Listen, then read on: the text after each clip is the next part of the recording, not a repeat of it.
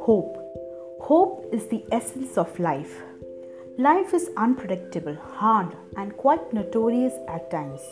Things go out of hand and beyond our control many times.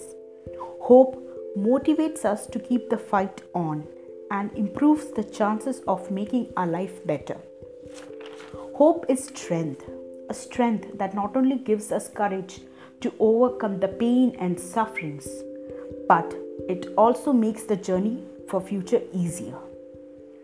Hope is optimism. Hope keeps telling us that tomorrow will be better than this.